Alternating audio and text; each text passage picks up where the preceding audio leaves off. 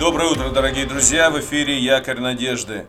Продолжая наше рассуждение о многогранном и несравненном Господе нашем Иисусе, я хотел бы сегодня поговорить об Агнце.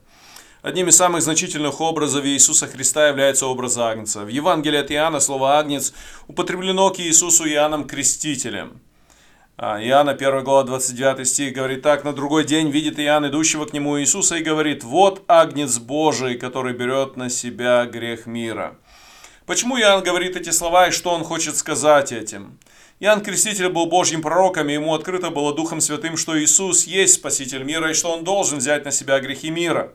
Слова Иоанна были понятны людям из иудейского общества, потому что агнец или жертвоприношение агнцев было центральным в их богослужении – так, например, каждый день в храме приносился агнец за народ утром и другой агнец вечером. Кроме этого, в течение дня было много людей, которые лично приносили агнцев и других животных за себя и за свои семьи. Во время празднования Пасхи каждая семья приготовляла агнца, чтобы съесть его, потому что так велел Бог. Во время первой Пасхи перед выходом из Египта Бог повелел своему народу убить агнца и испечь его, а кровью агнца помазать косяки и перекладины дверей. В этом действии было гарантировано спасение людям, потому что те, кто не помажет дверей кровью, будут иметь смерть первенца в своем доме. В этом случае кровь агнца была средством или знаком спасения, а мясо агнца служило всей семье для подкрепления и получения силы. В памяти первой Пасхи Израиль должен был соблюдать Пасху каждый, каждый год. Зачем это нужно было и почему это так важно? Бог повелел совершать жертвоприношение агнца, потому что агнец считается образом чистоты и невинности. Овцы и агнцы – это мирные животные, которые не причиняют вреда другим. Они беззащитны, и многие могут навредить этим животным и даже отнять у них жизнь. Когда люди приносили невинного агнца в жертву вместо себя, невинный агнец становился заместителем виновного и грешного человека. Каждый человек грешен и должен быть наказан за свои грехи. Агнец принимает наказание за человека, хотя сам ни в чем не виновен. Это называется заместительной жертвой. Когда Иисус Христос назван Агнцем Божьим, это говорит о том, что Он стал совершенной и самой лучшей жертвой за грехи людей. Христос принял на себя гнев Божий на грехи людей. Христос взял на себя наказание, которое заслуживали люди. Иисус есть совершенная жертва.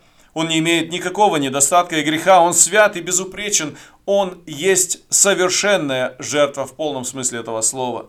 Иисус есть лучшая жертва, потому что в отличие от жертв Ветхого Завета в храме, Он не только умер и отдал свою жизнь за грехи людей, но Он воскрес и дает оправдание тем, кто принимает Его жертву.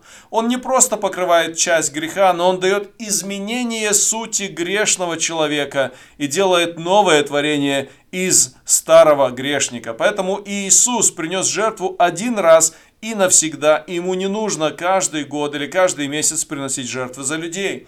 Он действительно самая лучшая жертва и идеальный агнец Божий.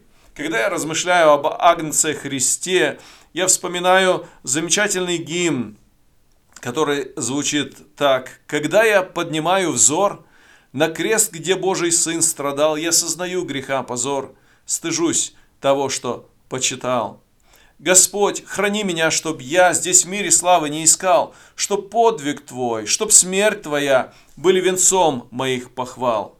Горя любовью, Ты, Христос, за нас страдал и пролил кровь. Среди вражды, среди угроз, как велика Твоя любовь. Хотя б я целый мир отдал, то дар мой был бы слишком мал. Что ж дам я за любовь Твою? Тебе я сердце отдаю. Господи Иисусе, Агнец Божий Иисус Христос, благодарю Тебя, что Ты отдал свою жизнь за меня, что Ты очистил меня и омыл меня кровью своей, слава Тебе вовек. Друзья, рассуждая или, рассуждая или говоря об акции, мы должны упомянуть еще одну небольшую деталь. В книге Откровения Иисус тоже назван Агнцем, но там представлена не только Его жертва, но и Его сила – Иисус не только умер, но и воскрес. Иисус действует, особенно в книге Откровения, не только как агнец, но и как лев из колена Иуды. Этим подчеркивается не только его искупительная жертва, но его сила, его власть, его управление всей вселенной. Несмотря на то, что это звучит парадоксально, сила Иисуса представлена в Его подчинении, в Его смирении и добровольном принятии смерти. То, что с человеческой стороны считается отсутствием силы, в Божьих глазах стало великим проявлением силы, потому что это меняет человека. Агнец Христос умер за тебя. Принял ли ты спасение, которое приготовил для тебя Иисус? Прими жертву Христа, веруй в Него и живи для Него. Благословений тебе в сегодняшнем дне.